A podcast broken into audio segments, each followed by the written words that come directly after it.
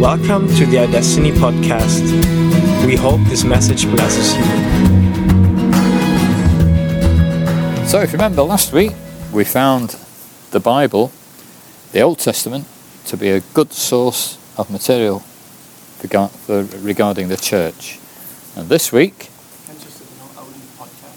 we're going to look at the New Testament to find the same thing.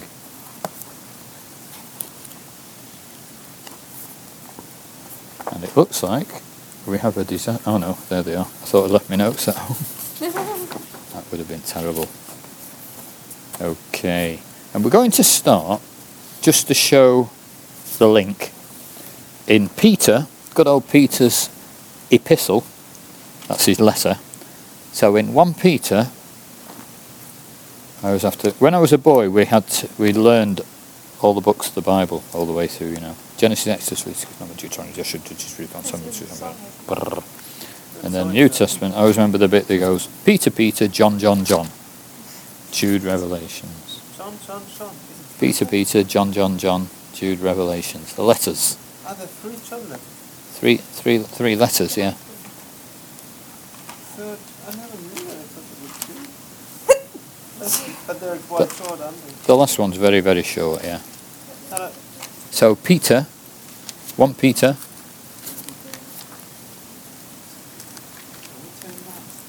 one Peter, chapter two, and we'll start with this because it's Peter's more or less saying what we were saying last week. All these things in the in the Old Testament. So verse four. what do you want? So it's 1 Peter chapter 2, verse 4. So, as you come to him, the living stone, rejected by humans but chosen by God and precious to him, you also, like living stones, are being built into a spiritual house to be a holy priesthood, offering spiritual sacrifices acceptable to God through Jesus Christ. For it says, I see, I lay a stone in Zion, a chosen and precious cornerstone. That's the chief stone. The one who trusts in him will never be put to shame. Um, and then verse 9 But you are a chosen people. You are a royal priesthood, a holy nation, God's special possession, so that you may declare the praises of him who called you out of darkness into his wonderful light. Once you weren't a people, but now you are the people of God. Once you hadn't received mercy, but now you have received mercy. So, three or four things that we said last week in the Old Testament, Peter's saying, yeah, this is this is the church. So you are being built into a temple. You are living stones, each one of you built into a temple. And we used to have this. has anyone told you about our old dance and drama group we had? Yeah. So one of the things we we used to do this as a little play, and we were all stones, and the um, the master stonemason was coming. Ch, ch, ow, ooh, no, ow, ooh, I'm okay, I'm okay. It, I fit, I fit, but um, in order to fit with other people and build a house together, sometimes it's hard. Might be people that you don't actually naturally get on with, naturally like, but you learn as months and years go by, you know, to, to love them and accept them. So being built into a, a spiritual temple, which was what we looked at last week, the temple was a wonderful holy place where God came, where they brought the Holy of Holies, put the big thick curtains, they were about that thick behind, to shield the Holy of Holies. It was such a holy place, a God place. But we are that temple. And you, can read this so often and just, oh yeah, just passes over and have to sit and think, gosh, yes, the church is actually here on earth to be the temple of God. Um, and then he says, You're a holy people. You remember what we said about Abraham was chosen first, and then the family came out of Abraham, and then a people. And then the idea was that they would represent God to the whole world. And in the same way, he says, You are a holy people. And you're a royal priesthood as well. And we're there to verse 9, the reason being we're here to declare the praises of him who called us out of darkness. So when you, you look at the New Testament, um, I remember hearing somebody preach a sermon on the only reason we're here on earth is to spread the gospel. No other reason. If it weren't for that, you may as well die and go to heaven. But actually, again, I mean, that's very important, obviously, but again and again in the New Testament and in Psalms, it says, We're here on earth to praise Him. So um, when I'm saying my prayers in the morning, sometimes I like to go out in the garden and I think, there's nobody else in this garden but me. There's probably nobody else in our street, maybe, but me. And I'm praising you, Father God. And all over the world, there's little lights of praise, you know, giving, giving glory to God. So that was a massive job of the priesthood to carry on praising, praising, praising. Okay, so that's just to say, little recap. Well, Peter's got the same idea, church in the um, church in the New Testament. And um, as we started last week, Revelation, you know, the bride, the bride of Christ, Revelation chapter 19, wasn't it? We looked at that. Um, and that, that comes out one or two other times as well. Um, so if you look in Ephesians, that's a very important one. I've got three different versions here because each one says something a, a little bit different from the other. So Ephesians chapter 5. Another letter that Paul wrote when he, when he was in prison. And it's instructions to husbands and wives.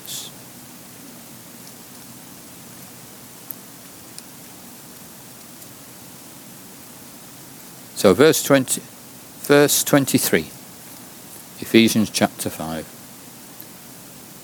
For the husband provides leadership for the wife just as Christ provides leadership for his church as the saviour and reviver of the body. In the same way, the church, as a bride, is devoted to Christ, so let the wives be devoted to their husbands in everything. And to husbands, you are to demonstrate love for your wives with the same tender devotion that Christ demonstrates to us, his bride. For he died for us, sacrificing himself to make us holy and pure, cleansing us through the showering of the pure water of the Word of God.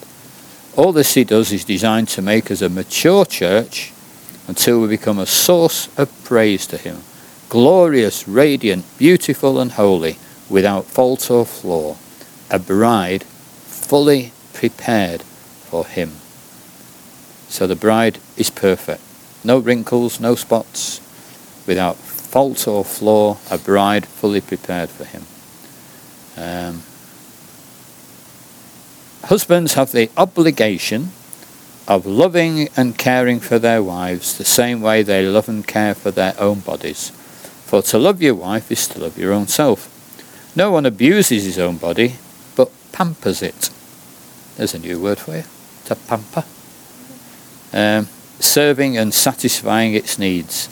That's exactly what Christ, our example, does for his church. He serves and satisfies us as members of his body, his flesh and bones. So, for this reason, a man is to leave his father and his mother and lovingly hold to his wife, since the two have been joined as one flesh. Marriage is the beautiful design of the Almighty, a great and sacred mystery meant to be a vivid example of Christ and his church. So every married man should be gracious to his wife, just as he is gracious to himself. And every wife should be tenderly devoted to her husband, just like the bride and the the bridegroom. And it's you know, keep saying this, it's it's part of God's theatre, I think. You know, how many marriages are there? How many, um, or even outside marriage, when when couples are faithful together. Millions and millions on the earth today. All those that have gone before. Billions and billions of pictures of Jesus and his bride. You can't can't get away from it. So um, the devil must hate it because every time there is a marriage or every time there's, uh, there's a couple loving each other like that, they're a picture of Jesus and the bride. And he must rant and rave. Maybe that's why he tries so hard to break marriages, the devil. Um, or to have marriages finished altogether. You know, he must, he must hate it. It's a picture, a lovely picture. So each couple um, is just enacting that um, Wortmalerei. Can I say that for that? Will that fit? Yeah, a metaphor. Yeah, lovely picture. And then um, there's probably other verses, but the other one I found was um, go back in Ephesians a little bit. Ephesians chapter 1.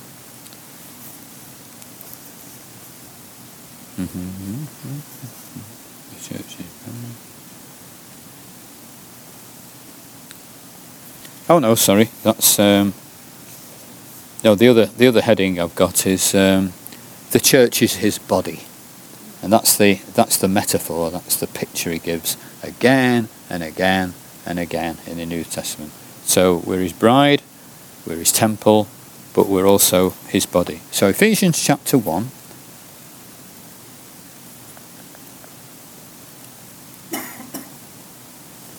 And verse 22.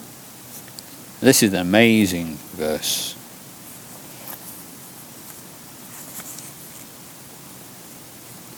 Um, so, verse 19 Your lives will be an advertisement of this immense power as it works through you. And verse 22 Everything now finds its essence in Him. And He alone is the leader and source of everything needed in the church. God has put everything beneath the authority of Jesus Christ and has given him the highest rank above all others. And now we, his church, are his body on the earth. So when God came in human form, in the form of Jesus, and he lived out his body on earth, flesh and blood on earth. Very important. But now he's gone to heaven, although he's still here through his Holy Spirit. But we, his church, are now doing what he was doing. So he, he said, I am the light of the world, and somewhere else he then says, You are the light of the world. So he was the body, uh, God's body represented here, but now we, his church, are his body on earth. So what's a body for? It's to carry the mind and carry the spirit and be. Um, and then this amazing verse, and I remember speaking on this years and years ago. We are the completion of Him that fills all things with His presence flowing through us. And I said, if we're His completion, then He's not complete, is He, without us? And remember somebody saying, you can't, you can't call God incomplete. I said, well, that's what He says. He has chosen to complete Himself on earth through us. That's His choice. So if we're if there were no church and he's chosen that, then there's a lack of fulfillment. And uh, I, looked, I looked in different versions of this, and um, one says we are his completion, another version says we are his full expression on earth. And each time we've got to let what you call the wow factor, you know, the wow factor, where you've got to just sit and think, wow. we, his church, are his body, his representatives on earth. You know, that's powerful. Wow. So to work that out, still in Ephesians, Ephesians, Ephesians chapter 4 and verse 16. And this is about being practical now about what the uh, what the body means. Are you okay with that? Oh yeah. Circling. Yeah. You ever thought what it's like in an aeroplane when you're breathing what everybody else has just breathed? round and round. For his body has been formed in his image, verse 16, and it's closely joined together and connected as one. And every part of the body, every member, has been given divine gifts to contribute to the, to the growth of everybody. So it's not just for us. If I've got a gift, it's not for me, it's for everybody. And as these gifts are imparted and they are operating effectively, we are built up and made perfect in love. So love is the major part. We're looking out not just for us, but for other people. When we've got a gift, it's for, it's for others. Because when um, uh, when I was first, when the church was very young here, I was always saying, particularly to June, June, what's my what's my what's my job? What you know, what's my gifting? And all the time, it was insecurity in me. I was always thinking, um, I need to know for me, for me, for me, and that was totally the wrong way round of looking at it. Should have been thinking, what have I got that I can give to other to other people? So. Um, at the moment, yeah, I do a little bit of teaching, but I, I think my the main thing I've got to do is encourage, uh, encourage the younger people, encourage everybody, uh, encourage pastors, Andy and Sharon, because it's so easy for people to think, oh, they're great, you know, wonderful lives, and you need to know how um, how the devil can attack, how insecurity can come. You might feel the job's too big for me very often, you know, just to pat on the back and praying for you, you know, doing a great job, or even to get a, a dream or a little word for people, for other people, you know, like we all do. So it's not us; it's it's for others. So the church is His body, and the great chapter in that is 1 Corinthians chapter 12. Because the, the Corinthian church was Sorry?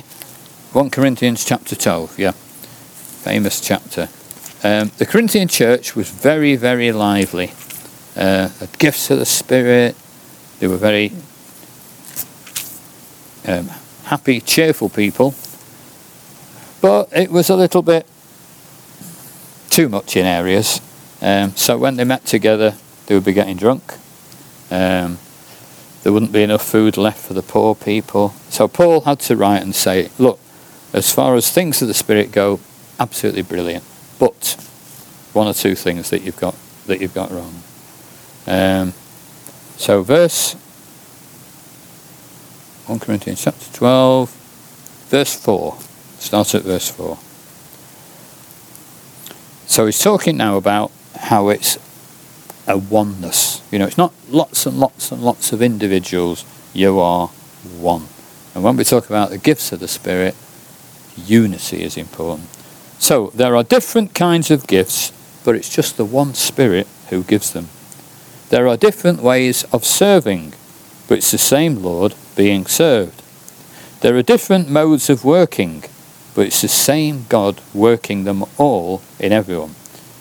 To each person is given the particular manifestation, that's working out, of the Spirit that will be for everybody, for the common good.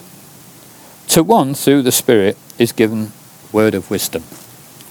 To another, a special word of knowledge, knowing something about something, in accordance with the same Spirit. To another is given faith by the same Spirit. To another, gifts of healing by the one Spirit. To another, the working of miracles. To another, prophecy. To another, the ability to judge between spirits. To another, the ability to speak in different kinds of tongues. And to yet another, the ability to interpret tongues. One and the same Spirit is at work in all these things, distributing to each person as he chooses. For just as the body is one, but has many parts, and all the parts of the body, though many, make up one body, so it is with the Messiah. For it's by one Spirit that we were all immersed into one body, whether Jews or Gentiles, slaves or free, and we're all given the one Spirit to drink. So then he comes on with this lovely little picture, another another metaphor. For indeed the body is not one part but many. So, if the foot says, I'm not a hand, I want to be a hand. No, I'm not going to, not a hand, I don't want to be part of the body. Doesn't make it stop being a part of the body. And if the ear says, no, no, no, I don't want to be an ear, I don't want to hear, I want to see things, um, that doesn't make it stop being part of the body. Because if everybody were an eye, how could the body hear? If everybody were hearing, how could we have the sense of smell? But as it is, God arranged each of the parts in the body exactly as He wanted them.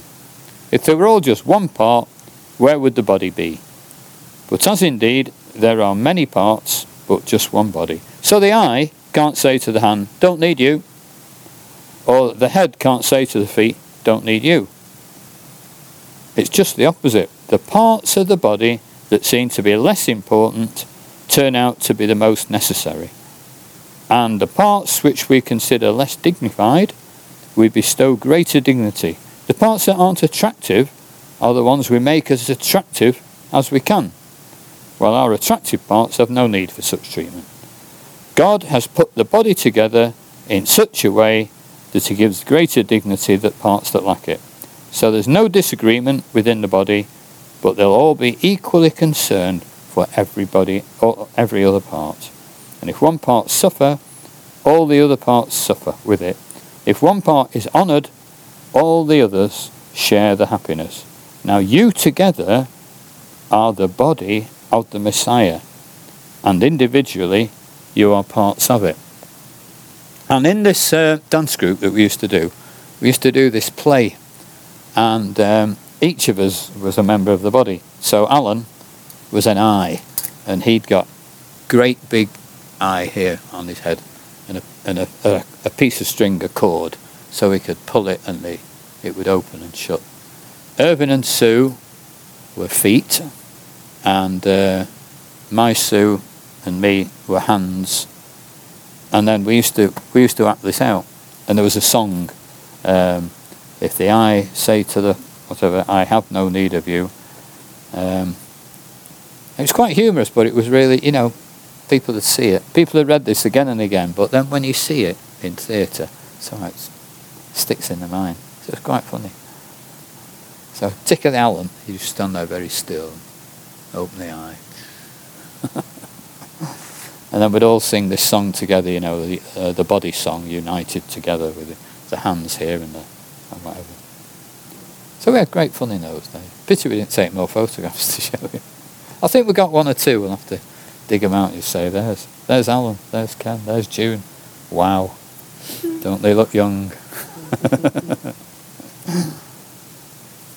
so, what you're saying there, um, even the little parts are important because that's so practical in, in, in the church.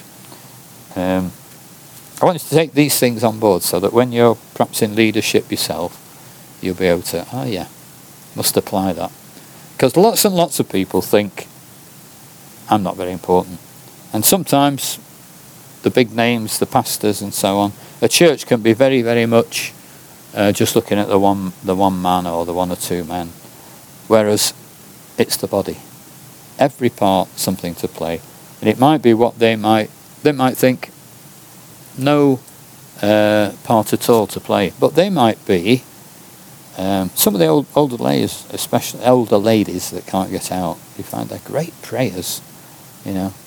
Uh, or it might be just inviting people into the home, or gifts of encouragement. And I tell the story. I have to explain first to you German people, because they don't play cricket in Germany very much, do they? Right. Say, what's going on? There's three three sticks here, and the bowler has to come and keep his arms straight Can't throw the ball. He has to bowl. England are playing in India at the moment. So the, the game spread wherever the English went. so um, Americans play baseball because we wouldn't let the Americans join the, the MCC, the elite. But West Indies, Australia, New Zealand, Pakistan, India, Sri Lanka, uh, all places the English Empire was, they, they, they play cricket. And they were playing in, in the West Indies, somewhere like Trinidad and Tobago, the England team. And they, the spin bowler, now he's, some of the bowlers bowl very, very fast. They run up very fast, uh, about 150, 160 kilometres an hour. You know, we wouldn't even see the ball. But some of them are cunning. They come up and they, they, they spin the ball, you know, that way or that way so when it bounces, it might go that way or it might go that way, and the batsman doesn't know. So very cunning. They're, they're only slow bowlers, so that the, the ball hits, grips into the wicket, or goes low underneath the bat. And there was this guy called Fred Titmus many years ago on the England tour, and they were in the sea swimming round. It was their day off, and all of a sudden, Fred Titmus said, "Ow! Ooh!" He said, "What's the matter?" "Oh, I don't know. Something's bit my toe or something." and lots of blood came up from the water. So they pulled him out, and they found that the propeller, that foolishly left the propeller going, had cut off one of his toes, just like that. So he had to be patched up and sent sent back home.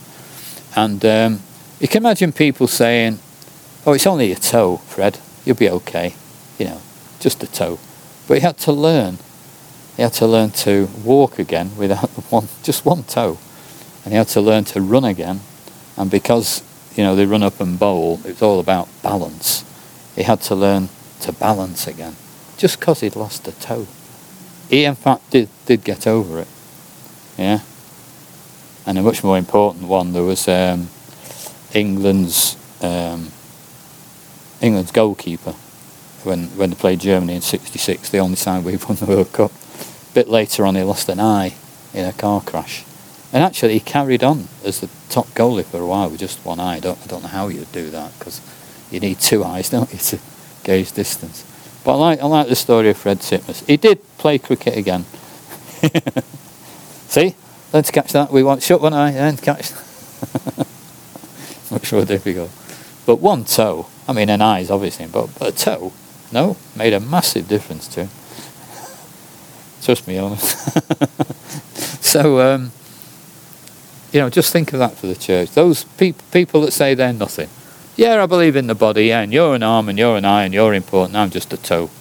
Well, Fred Titmus couldn't manage very well without his toe. Neither neither can the church. Because gives balance. Toes give balance, don't they? Yeah. So I like that story. And then he goes on in um, in one Corinthian, one Corinthians and then he starts to talk about the um, these these um, even the big gifts. So let's look at the big gifts, verse twenty-eight. God has placed in the church. They call it a messianic community. Uh, apostles, those are the ones that are sent out to start things. Prophets, teachers, miracle workers. Then go those with gifts of healing those with helps, those skilled in administration, and those who speak in various tongues. They're not all prophets, you're not all teachers, not all miracle workers, all, don't all have the same gifts, but um, in other words, think what he's saying in context, they're there to serve. You know, if uh, prophets, teachers, whatever, get thinking that they're there for themselves. They've got it all wrong. And then verse 13, the fam- famous chapter, that you might have all this, but if you've not got love, you're nothing at all. So love is the key. Um, I might speak in tongues of men and of angels, but if I don't have love, it's like a dong, a clanging cymbal or brass. Um, and it says the same about prophecy, uh, even if I give everything away, but I've not got love, must be a wrong reason then. And then he talks about love being patient and kind and everything. So, let's look at Romans. We've not looked at Romans yet, have we? Romans chapter 12. And what I was, um, what we, when we, us English people read this, because we don't have any difference in our language between you, meaning you, or you, as you do in German, um, it's difficult for us to know when we read the English version, is it talking about you or is it plural talking about you? So I think we have to make a, a conscious effort to to read this as as uh, as plural. So Romans chapter 12 verse 3. Romans chapter 12 verse 3. Next time I'm with you I'll I'll I'll, I'll give you all the notes so Romans 12.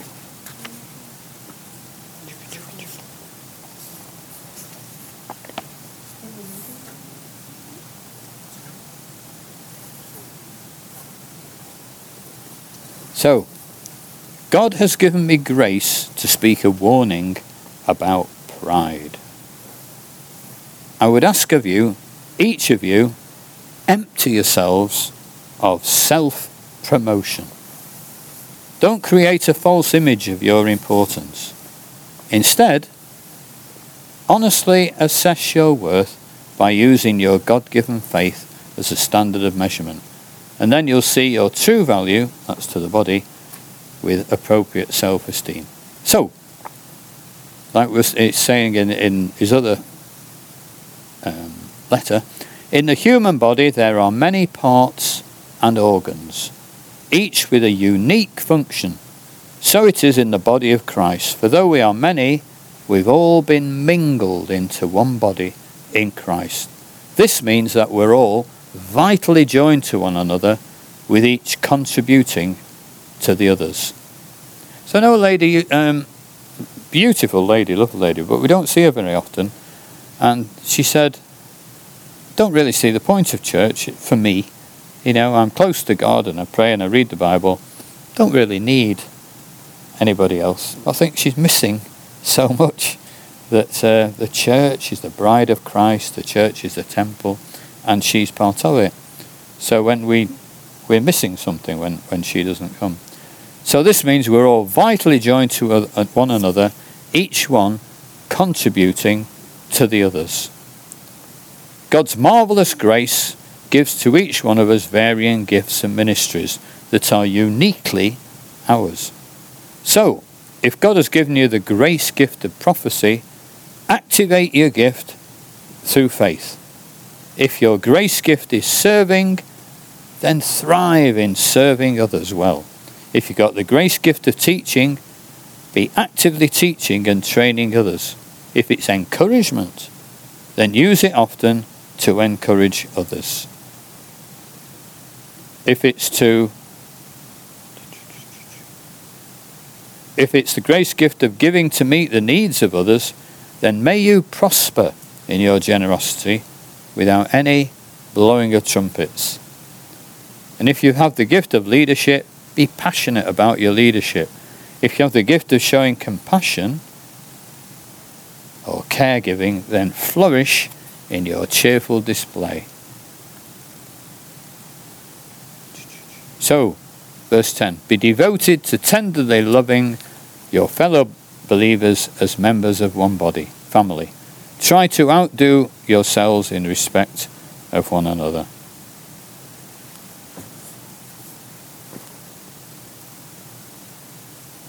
That's Romans. And then the big one. Back to Ephesians. Ephesians chapter 3.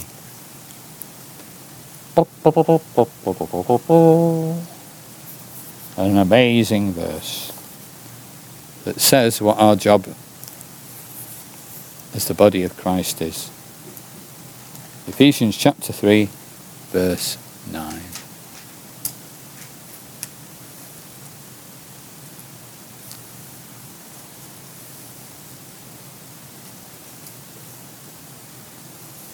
Yeah, I'll read, I'll read the note that he says in this. Um, God's grace fuels my passion to enlighten every person to this wonderful mystery, which was kept a secret in the heart of God, the creator of all, and has been hidden from the world until now. So he's talking about we're all one together. Why did he do this? So that every throne and rank of angelic orders in the heavenly realm would have unveiled before their eyes God's full and diverse wisdom.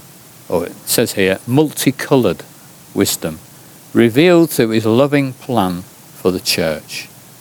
This perfectly wise plan was destined from eternal ages and fulfilled completely in our Lord Jesus, so that now we have boldness, uh, we have free access as kings. Okay, so the, the footnote he says is here the church is the university of the angels. Every believer is a profession, has a profession, teaching the heavenly realm the mysteries and wonders of the grace of God.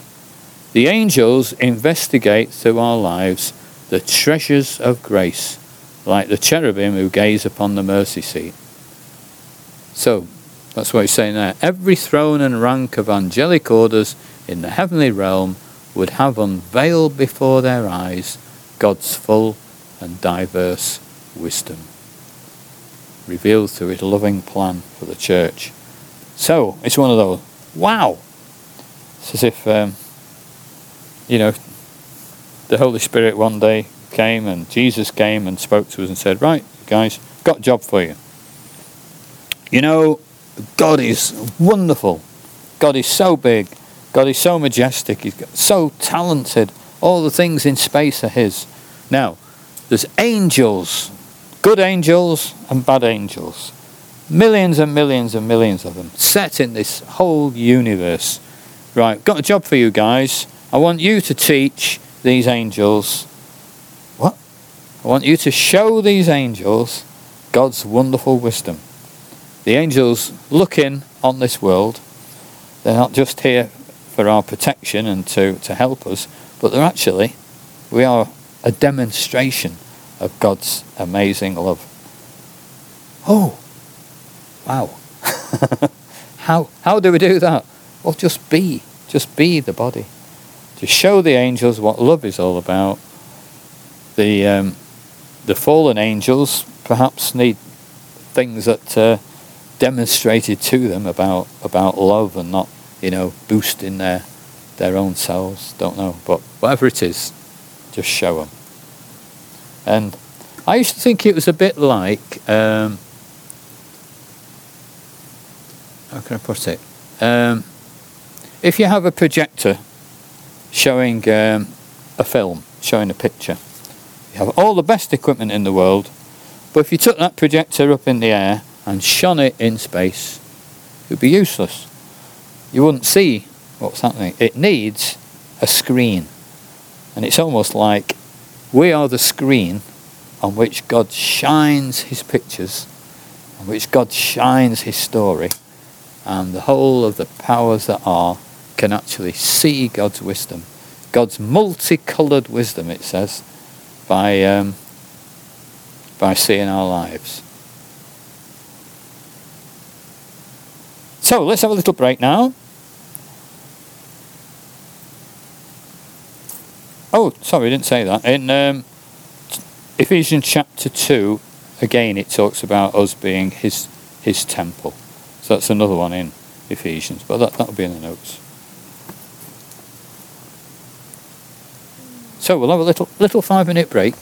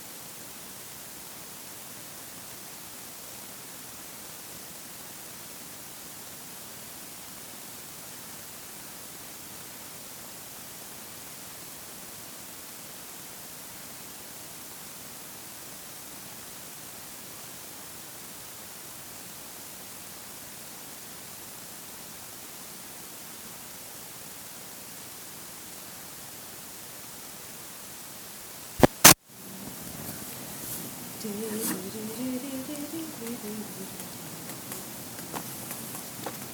I'll my head now.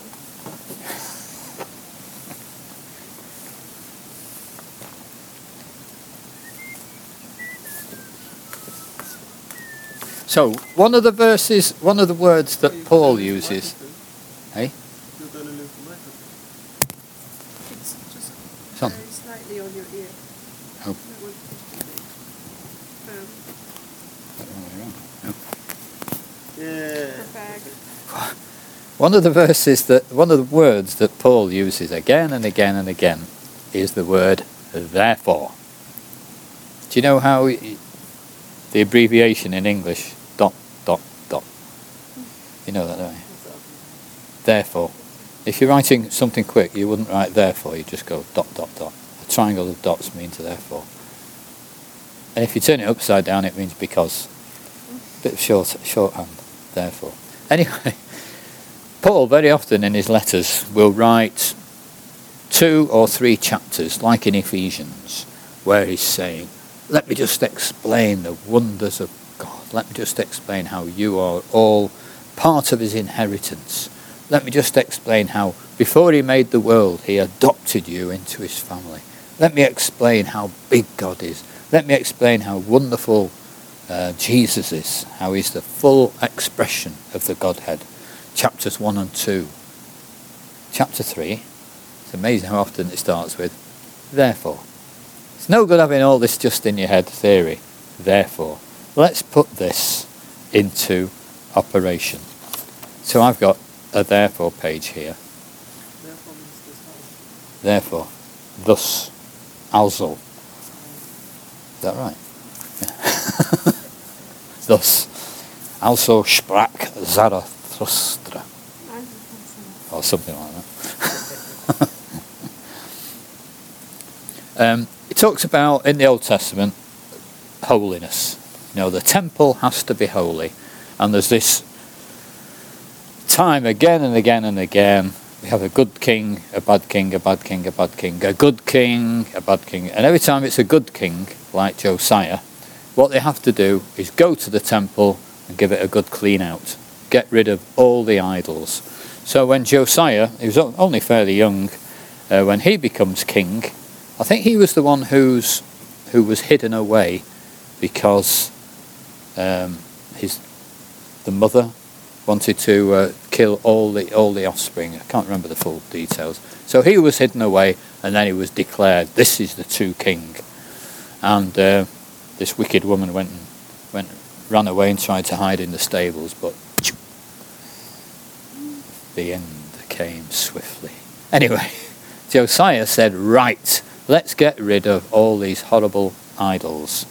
So they went down to the um, the brook the village tip was there, which which is the picture of, of, of hell, because it's always burning. It was always on fire. So they took all the idols down and they they ground them to powder and threw them on the on the bonfire, like going up up the road there to the to the village tip, um, because God had said his his temple had to be holy, and obviously the church has to be holy.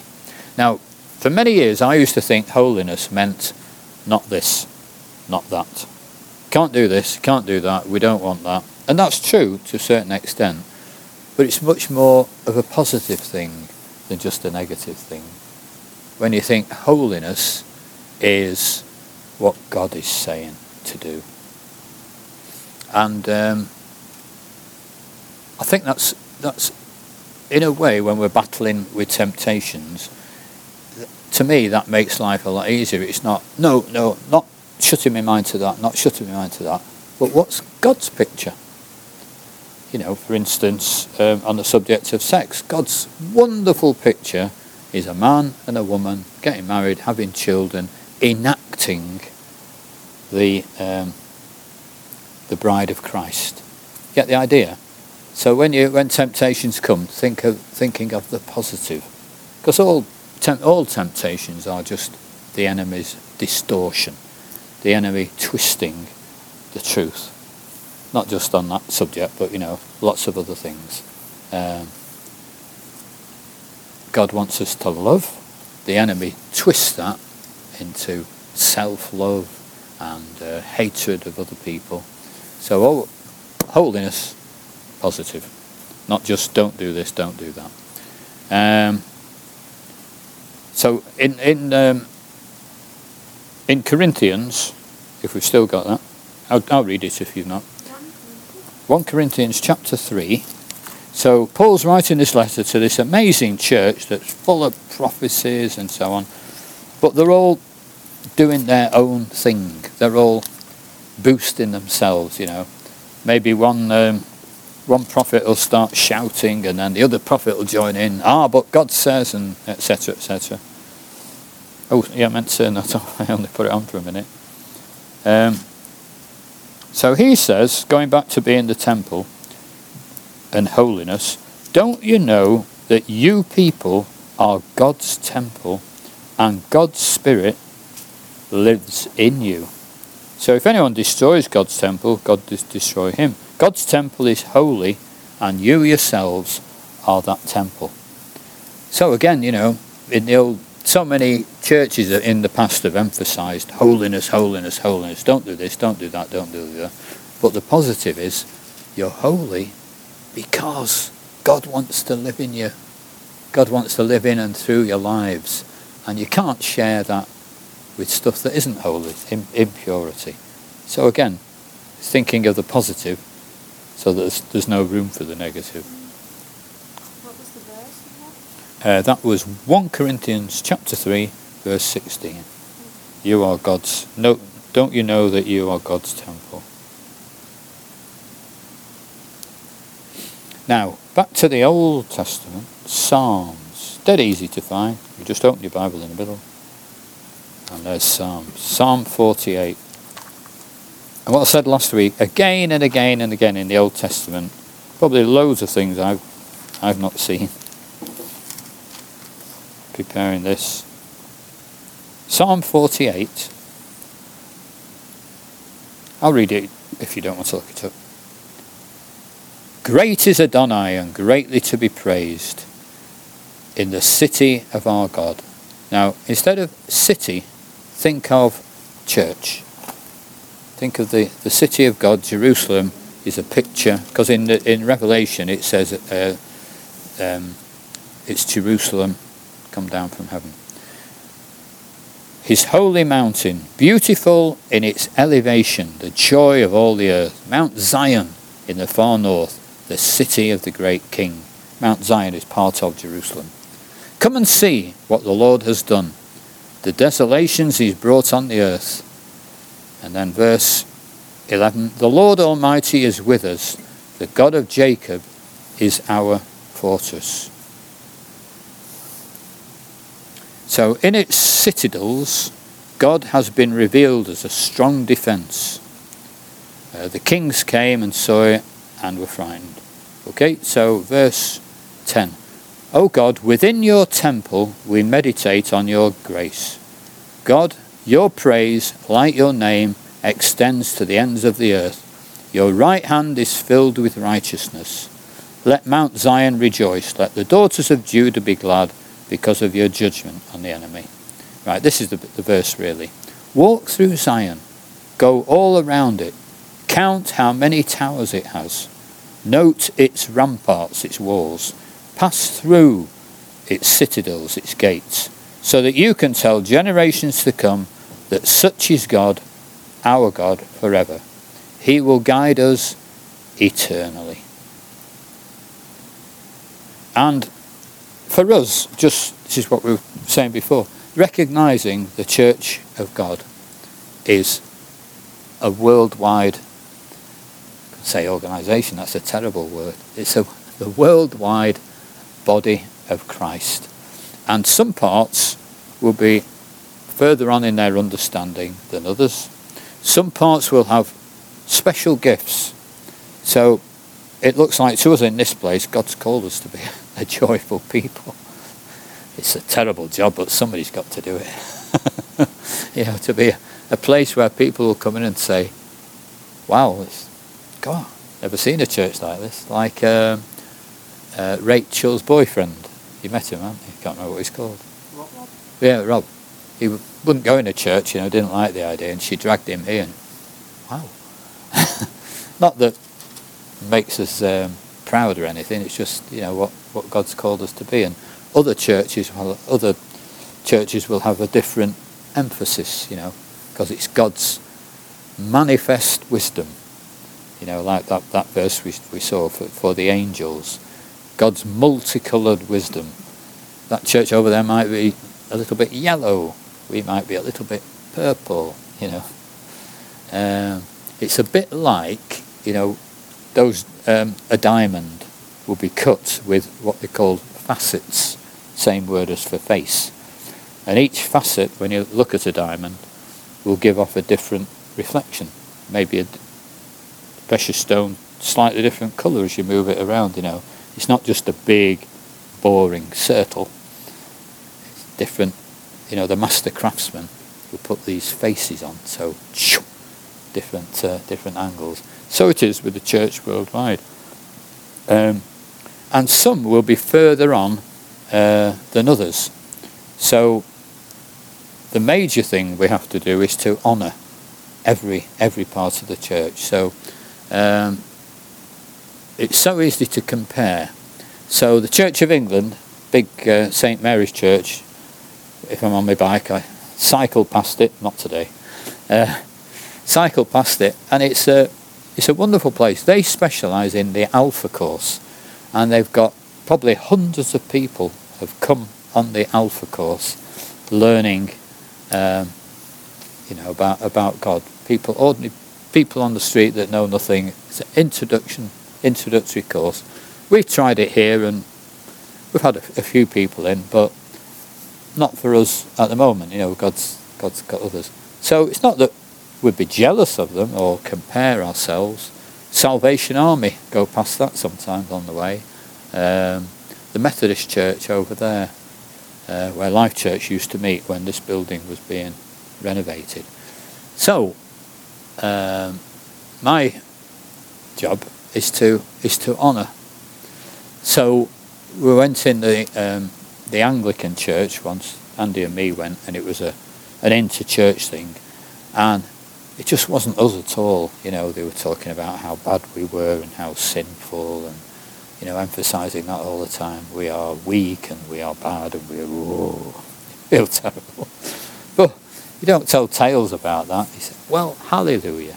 They're, they're part of the body of Christ, whether they're functioning, whether they know who they are, you know, whether they've still got things to learn.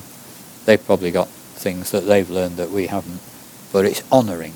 So just like that, Psalm 48, you know, when they said, go round Jerusalem, bring your friends and say, wow, look at that. You know, that's the, the, the, the temple that Solomon built. Just look at, wow, what a wonderful place, you know, God's place on earth. So we look at the church worldwide and we say, this is your body, you know, we, we honour it.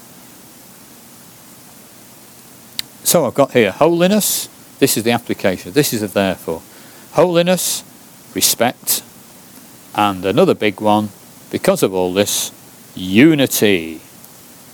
Now, when Jesus was about to die, a couple of hours before, two or three hours before his death, you can assume that whatever he said to his disciples that last time was very, very important.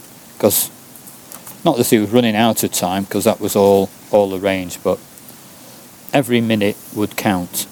So this is what Jesus said to his disciples.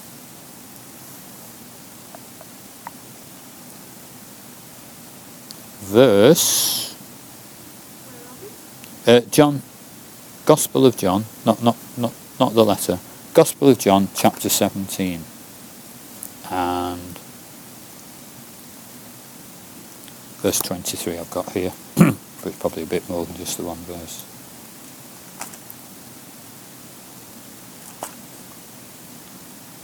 So this is when Jesus has got the prayer. We've got the prayer when Jesus actually prays for us. It's amazing. Yeah, so verse 20 it says, I'm not just praying for these my disciples, but also for those who will trust in me because of what these disciples have said. In other words, that's us. That they may all be one, just as you, Father, are united with me and I with you. I pray that they may be united with us, so that the world may believe that you sent me. And the glory which you have given to me, I have given to them, so that they may be one, just as we are one. I united with them, and you with me, that they may be completely one, and the world will realize that you sent me and have loved them just as you have loved me. So instead of the, this has happened so often in the past, when the people were fighting all the time in Northern Ireland, um, people that you work with said, so that's the church, is it? You know, Protestant Catholics, you're ever fighting and killing each other. You know, a, a, a dreadful example. So Jesus is saying, first of all, to be united with Him, as, as we, we learn in iDestiny. You know, that I am adopted. Uh, I'm in, I'm in. As Alan keeps saying, you're in, you're in, you're in. Whether you get up in the morning and feel whether you're in or not, you're in, you're in, you're in. Because of what Jesus has done. Right? through the Holy Spirit, He's given us like, um, uh, I was just reading this morning, like an engagement ring. The Holy Spirit's given to us as a promise, you know, of the future, the future um, bridal supper of, of, the Lamb. We're in, we're united, living in that knowledge. So if we're all united with Jesus, then we're all united with each other, obviously. And unity is, is what Jesus is praying for the church united in the Father, united with others, so that the world will see this wonderful picture of, uh, of the church. There was a, an article in one of the big papers a couple of months ago, and uh, it really caught my eye. I don't read papers very often, but this one said, It's time that the newspapers took a fresh look at the church. Because the newspapers have all got this idea the church is dying, church attendance is falling. What they're doing is looking at the, the established official church, you know, in the nation. Uh, but even then, they're very often wrong. There's some wonderful examples of big churches of England. So it said the newspapers have got to take a fresh look at this. And he was quoting some figures, some of the uh, the black churches in London, thousands strong, you know, which is what the newspapers look at in particular, only numbers, although that's not always so important.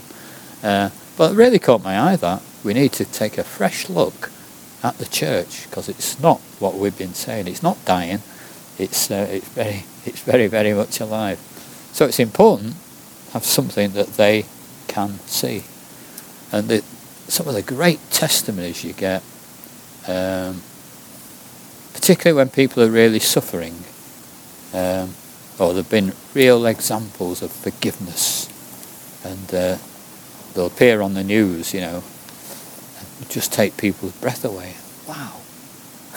Doesn't happen very often that the newspapers will pick up, you know, something like that.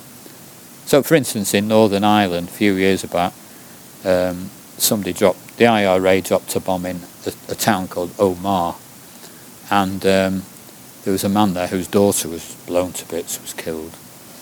And his first reaction was grief, but then in front of the the cameras and the press, he just said, I forgive the IRA. And it was just powerful, so powerful, you know. Whereas others would say, no, I'm going to get revenge and you killed us, we're going to make a count, counter-attack. And that was, you know, such, a, such an example. So when the church is unified, people, and, and in a little little way. Um, when I talk to people at the golf club and so on, or people that just meet, it's it's quite difficult to talk about Christianity. They don't really want to know, but they ask. They'll see this building and they'll ask me about it, and um, I'll say, well, actually, it's two churches come together. Oh, that's unusual. And I'll tell them the story. You know, they didn't have enough money. We had money to spare. So, you know, we helped each other and we meet in the same building and it's it's really a very very good example that they can then understand because it's bricks and mortar. You know, it's a building. It's not theoretical. That's just a small way. You know, small. I find I can talk about that much much easier. It's a God thing, I say, without. yeah, yeah. But when when this place opened and they they brought lots of different churches in from Manchester, that's what they were saying. You know, wow, brilliant, huh? Great example. yeah. So, holiness, respect, unity, and again and again he talks about um, being humble. So all these incredible gifts are poured out, and it's so easy for people to um, be the opposite of humble. Uh, yeah, which is proud. I knew it was a big word. Proud. Uh, so, for instance, in um, in America, there was um, there's a group there that spent a lot of time praying. They have a 24-hour prayer fellowship, and it's in Kansas, Kansas City Fellowship. There's a, um, a church of prayer that um, I think it's 20, 24 hours a day. But when it when God first started showering the gifts of the Spirit, there was um, uh, the prophets tended to be a little bit. No, I've got a word. And they said there was one night, and they said it was the, the, the war of the prophets' night. And one had stood up and said, God says. And then he said, and then another one said, No, no, what God says. And they were they were shouting over each other, and they learned, oh no, obviously this is wrong. you know, if one starts speaking, you make you make room for the other. But they they were just learning at the time, and uh, it's fine now. So Paul feels it's very important to say this for some reason to the other church he writes to when he's in prison, Philippi. And that church was founded, you remember the story when Paul was in um, what's now Turkey, and um, the stretch of water, the is it the is, is, isthmus in between, in between Turkey and the rest of Europe, where Istanbul is, and he was. Um, it was this wonderful story where it shows his guidance, and he was going to go down the coast there, and he just couldn't get any peace. You know, the Holy Spirit constrained me not to go that way. We had to go that way, and then he's praying away, no doubt, which way to go. And in the at night he has a dream, and in the dream there's a man saying, "Come over to Macedonia and help us."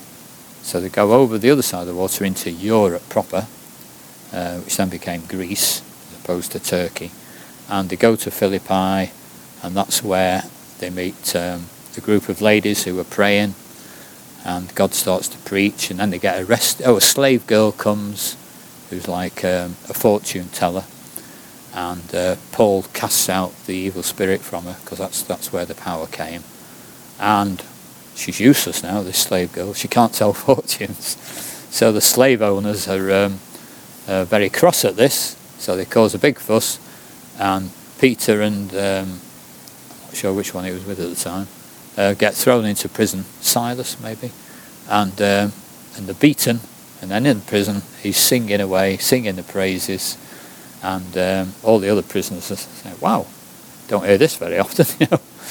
And uh, and then there's an earthquake, and all the chains fall off. The jailer rushes in, thinks that they're all going to run away, so he has to take their punishment. So he thinks it's easiest to kill himself because he's failed in his job. And Paul says, "Whoa, stop! We're all here." And he tells the jailer how to become a Christian.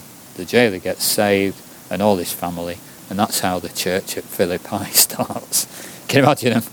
People coming in next generation. Let's tell you the story of how the church in Philippi started. You know, it was actually in jail. Um, but for some reason, Paul feels he has to write um, about about humility. So in Philippians,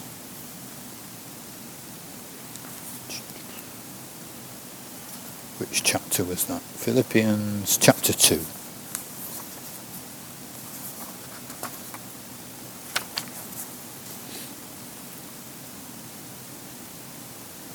Verse 2. So I'm asking you, my friends, be joined together in total unity, with one heart, one passion, united in love. Walk together with one harmonious purpose, and you will fill my heart with unbounded joy.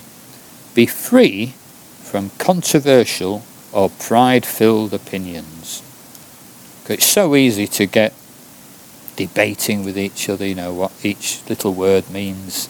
And it's so easy to just be talking from our own mind rather from, from the Spirit. They'll only harm your cherished unity. Don't allow self promotion to hide in your hearts, but in authentic, ecta, do you say ecta? Authentic humility. Echte, echte Demut. Sorry? All right.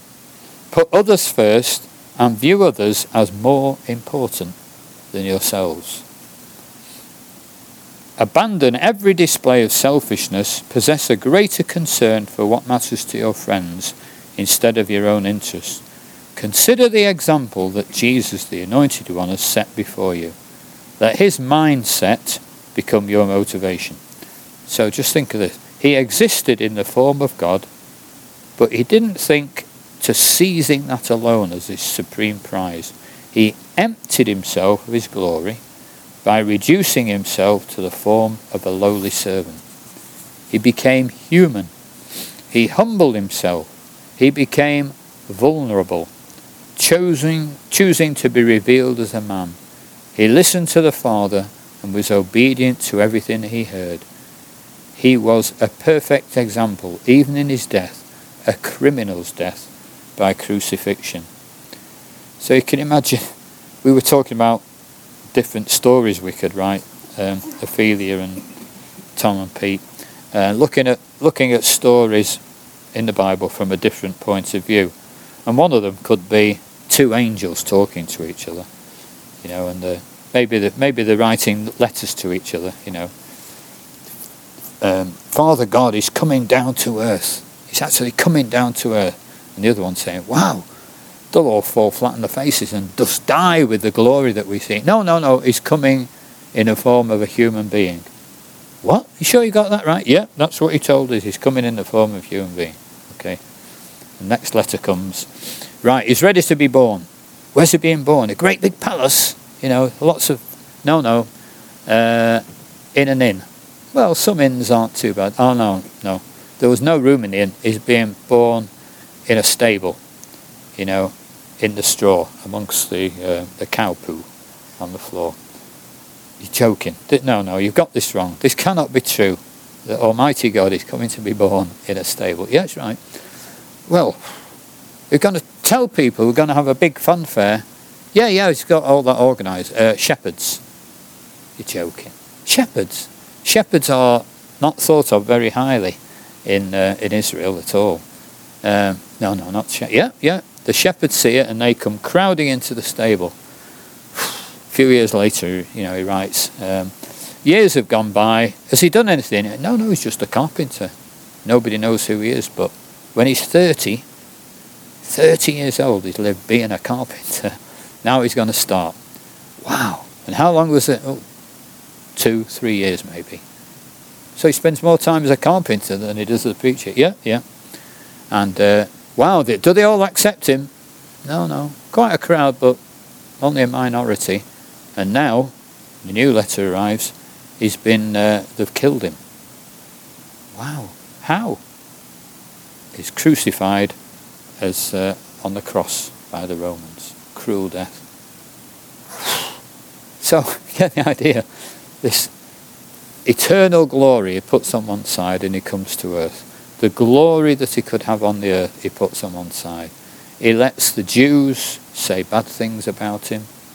On a cross, he wants he's thinking of them. Father, forgive them. They don't know what they're doing. An utter example of humility, so that now God the Father will lift him up and give him give him the glory.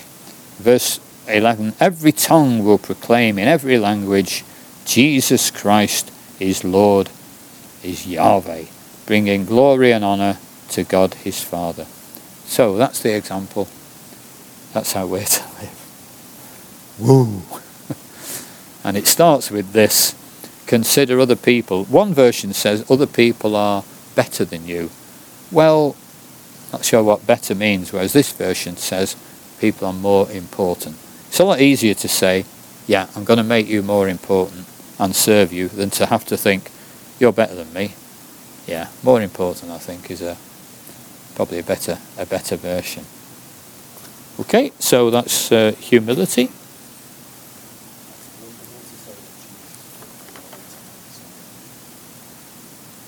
And then Romans 12 verse 3, that's that's another one. Should we look at that one? Can't remember what that one was.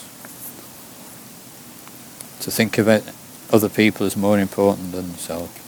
Romans 12 verse 3.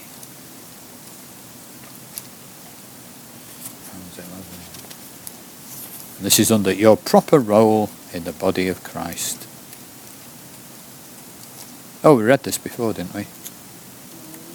So in the body, we're all different parts. You know that that's where the humility comes. We don't have it all. You know, every, everyone's got a job to play. So that that lends humility and love. Now in in John John's gospel, now John was a fiery character. So when he came with his brother James to Jesus, he gave he gave them nicknames. So Peter's nickname was the stone, the rock, Kepha. Uh, I know you called Peter, but your name will be the rock. Um, and the son, the two sons, their dad was called Boanerges, uh, James and John, and he said, "Sons of Thunder." That's your nickname. Where's the Sons of Thunder? Come on, breakfast time. That was their nickname. And um, one time they, were, they, were, they, went to a town in um, Samaria or Galilee, and uh, they came back and said, Jesus, they, they don't want anything to do with you. They don't want you in the village. Shall we call down fire from heaven to destroy them? Sons of thunder.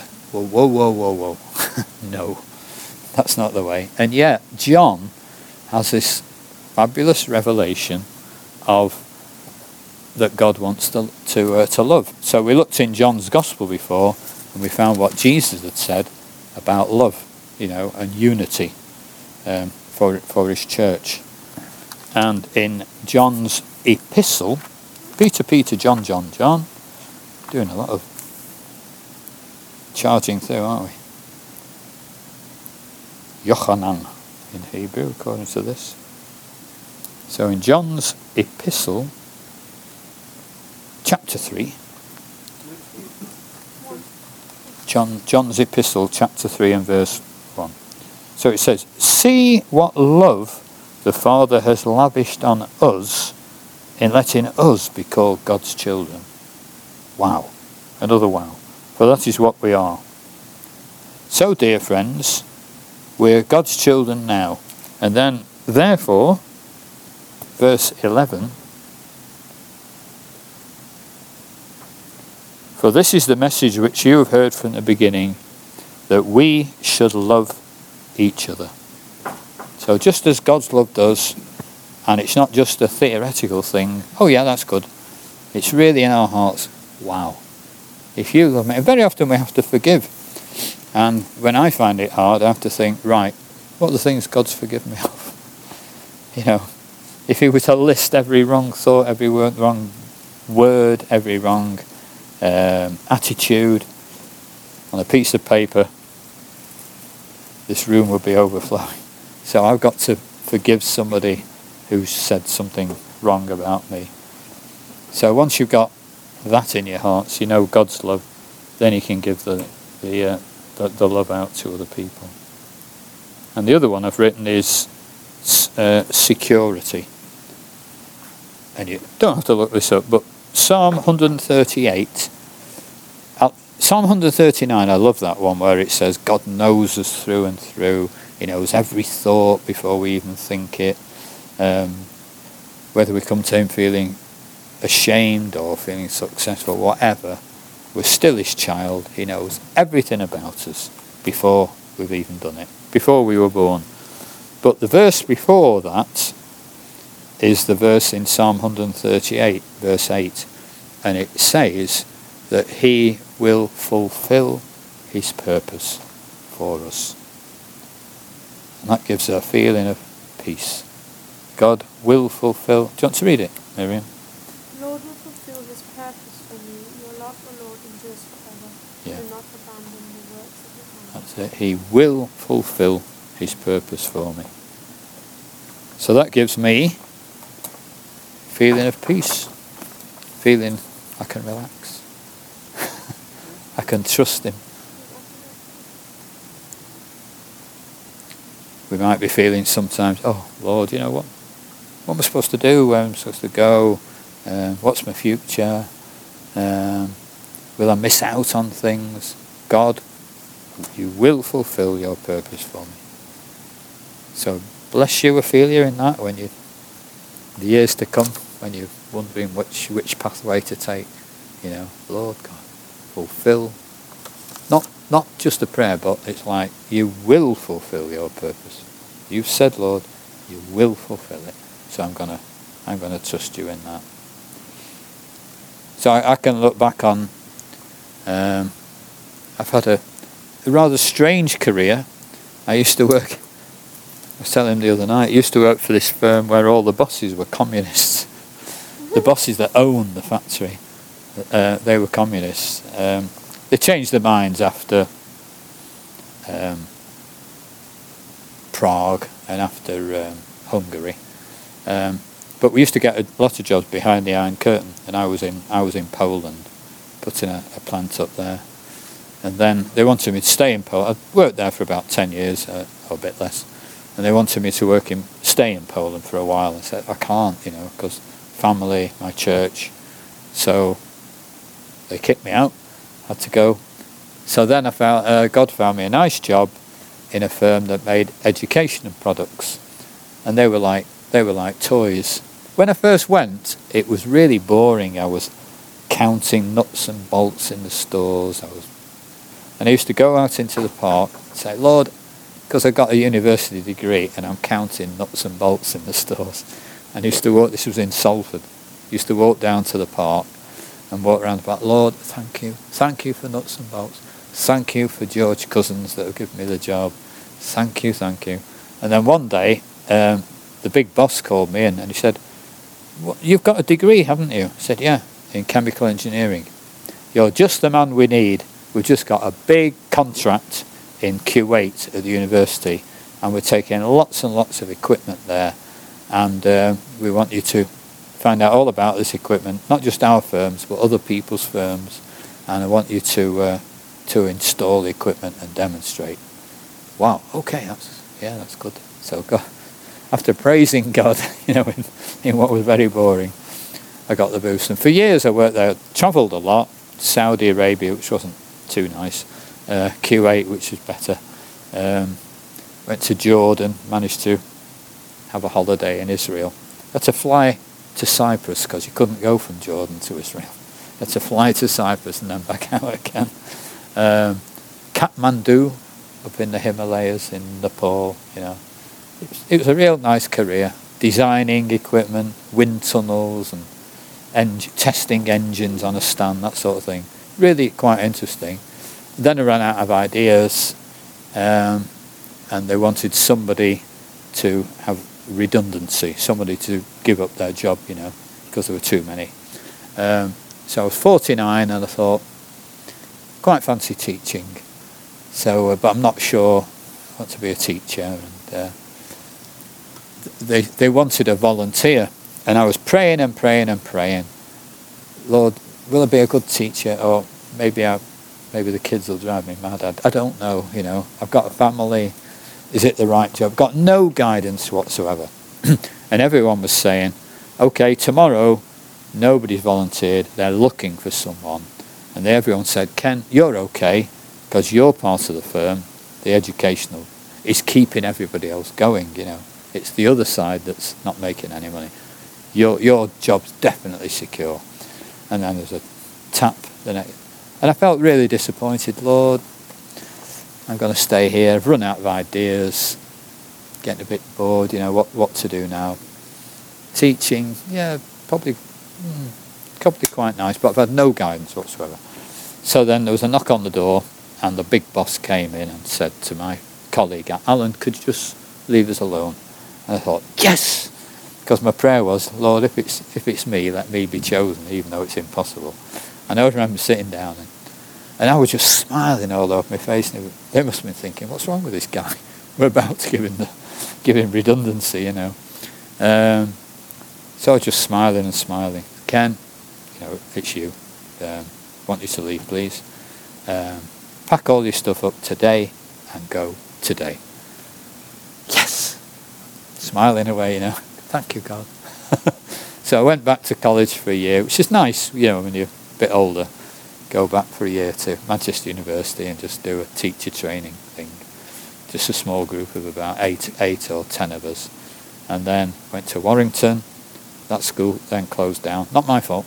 That school closed down at Bewsey, and I went to a nice, uh, nice town in Poynton, and uh, spent 14 years there. My last last bit of teaching. So I look back on a on a quite quite a nice career.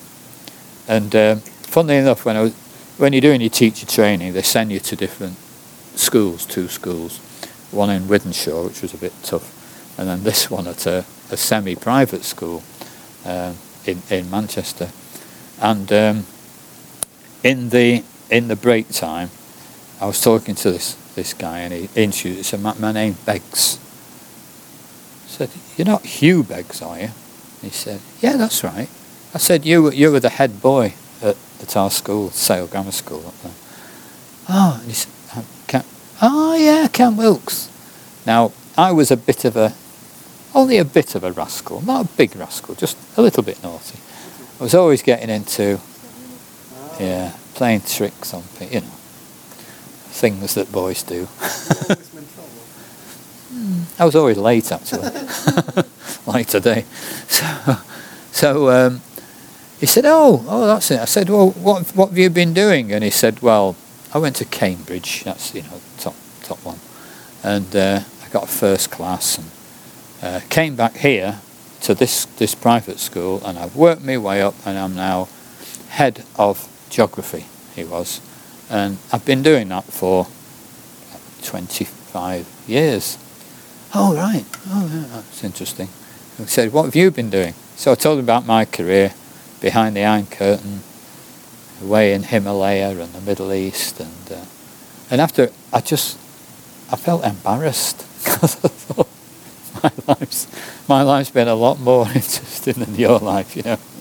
Even though there were times of difficulty, got the sack, got made redundant, and you could just see. And because that that one about it wasn't my choice to be a teacher, you know, they chose it. It was a miracle.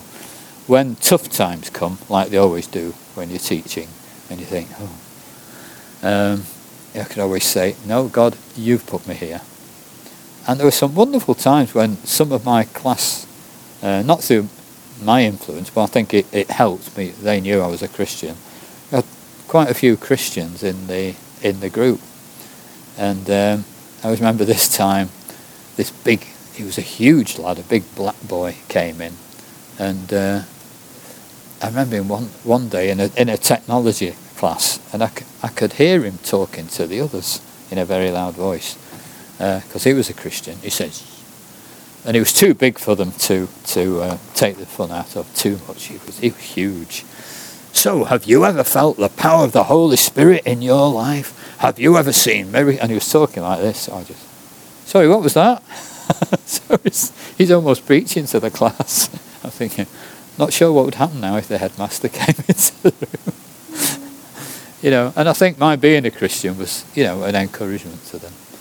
Um, I remember one time they, they invited me to their local church in Poynton, and it was a Russian gospel choir.